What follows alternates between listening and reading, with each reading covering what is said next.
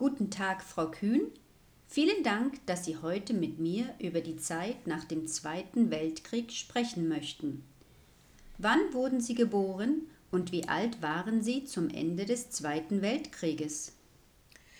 Ich wurde am 11. April 1945 geboren und der Zweite Weltkrieg endete am 8. Mai 1945.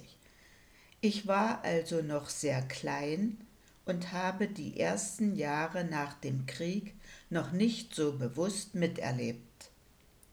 Wo haben Sie nach dem Krieg gelebt? Ich wohnte auf dem Land in Listerferda. Das ist ein kleines Dorf an der Elbe im heutigen Sachsen-Anhalt zwischen Lutherstadt Wittenberg und Torgau. Auf der Torgauer Brücke haben sich Ende April die russischen und die amerikanischen Soldaten getroffen und sich die Hände gegeben. Listerferda lag dann auch in der russischen Besatzungszone. Sie waren nach Kriegsende noch sehr klein. Was war Ihre erste Erinnerung an die Zeit nach dem Krieg? Meine erste und sehr prägende Erinnerung an diese Zeit war die Rückkehr meines Vaters aus russischer Kriegsgefangenschaft. Im Oktober 1949 bin ich mit meiner Mutter nach Elster, einem Nachbarort von Listerferda, ge gelaufen um meinen Vater vom Bahnhof abzuholen. Warum war dieses Ereignis so prägend für Sie? Er war für mich fremd. Er sah abgemergelt und alt aus und war sehr krank. Er hatte eine Art Blutarmut, eine Form von Anämie und war sehr schwach. Hatte Ihr Vater Sie vor seiner Rückkehr schon einmal gesehen? Nein, ich glaube nicht. Nur wenn meine Mutter ihm Fotos von mir geschickt hatte. Aber das weiß ich nicht so genau. Ihre Mutter war bis zur Rückkehr ihres Vaters, also zwischen 1945 und 1949, allein.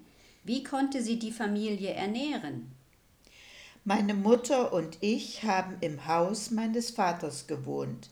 Das wurde im Krieg nicht zerstört.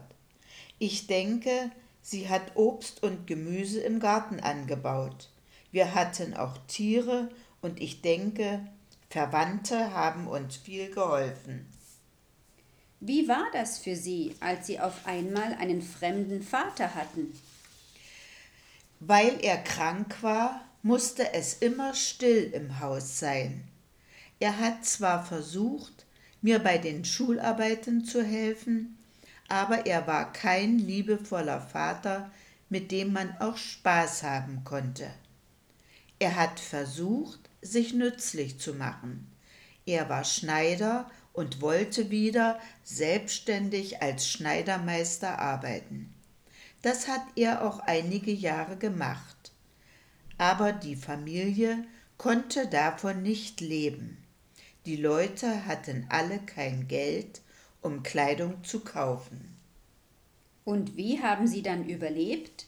Woher haben Sie Essen bekommen? Wir hatten einen großen Garten, dort haben wir Obst und Gemüse angebaut. Wir hatten auch kleine Felder, auf denen wir Kartoffeln und Getreide für uns anbauen konnten. Von den Wiesen haben wir Gras und Heu für die Tiere geholt. Wir hatten Hühner, Enten, Kaninchen, ein oder zwei Ziegen, ein Schaf und auch Bienen. Das reichte, um die Familie selbst zu versorgen. Solange es Essen auf Lebensmittelkarten gab, haben wir auch ein bisschen Essen extra bekommen. Es wurde erst schwerer für uns, als es keine Lebensmittelkarten mehr gab und die Preise für Essen in der DDR in den 50er Jahren immer höher wurden. 1956 konnte mein Vater die Familie von seiner Arbeit als Schneider nicht mehr ernähren. Er fing an, in verschiedenen Fabriken zu arbeiten. Aber die Arbeiten dort waren körperlich zu anstrengend für ihn. Dann hat er wieder als Schneider in einer Schneiderei in Wittenberg gearbeitet. Dort war er aber angestellt und hat nicht mehr selbstständig gearbeitet. Er hat Uniformen für russische Offiziere genäht. Was hat Ihre Mutter in der Zeit nach dem Krieg gemacht? Sie war die meiste Zeit Hausfrau und Mutter. Zwischen 1950 und 1956 sind noch vier Geschwister geboren und Kinderbetreuung gab es zu dieser Zeit noch nicht. Hat Ihr Vater von seiner Zeit als Soldat oder seiner Zeit als Kriegsgefangener erzählt? Er hat nicht viel erzählt. Er hat im Ural in einem Steinkohlenbergwerk unter Tage gearbeitet. Die Ernährung und die Unterkunft sollen sehr schlecht gewesen sein, aber die Leute aus dieser Region sollen auch nicht sehr viel gehabt haben. Sie haben immer versucht, aus einfachen Dingen etwas zu organisieren, zum Beispiel haben sie Spinat aus Brennnesseln gemacht. Mein Vater traf sich manchmal mit einem Mann, der mit ihm in Kriegsgefangenschaft war. Sie haben meistens über die gleichen Probleme gesprochen, also Eheprobleme oder Probleme mit der Arbeit. Es war sehr schwer für viele Männer, wieder eine liebevolle Beziehung zu ihren Frauen aufzubauen. Hatten Sie eine Schulausbildung? Oh.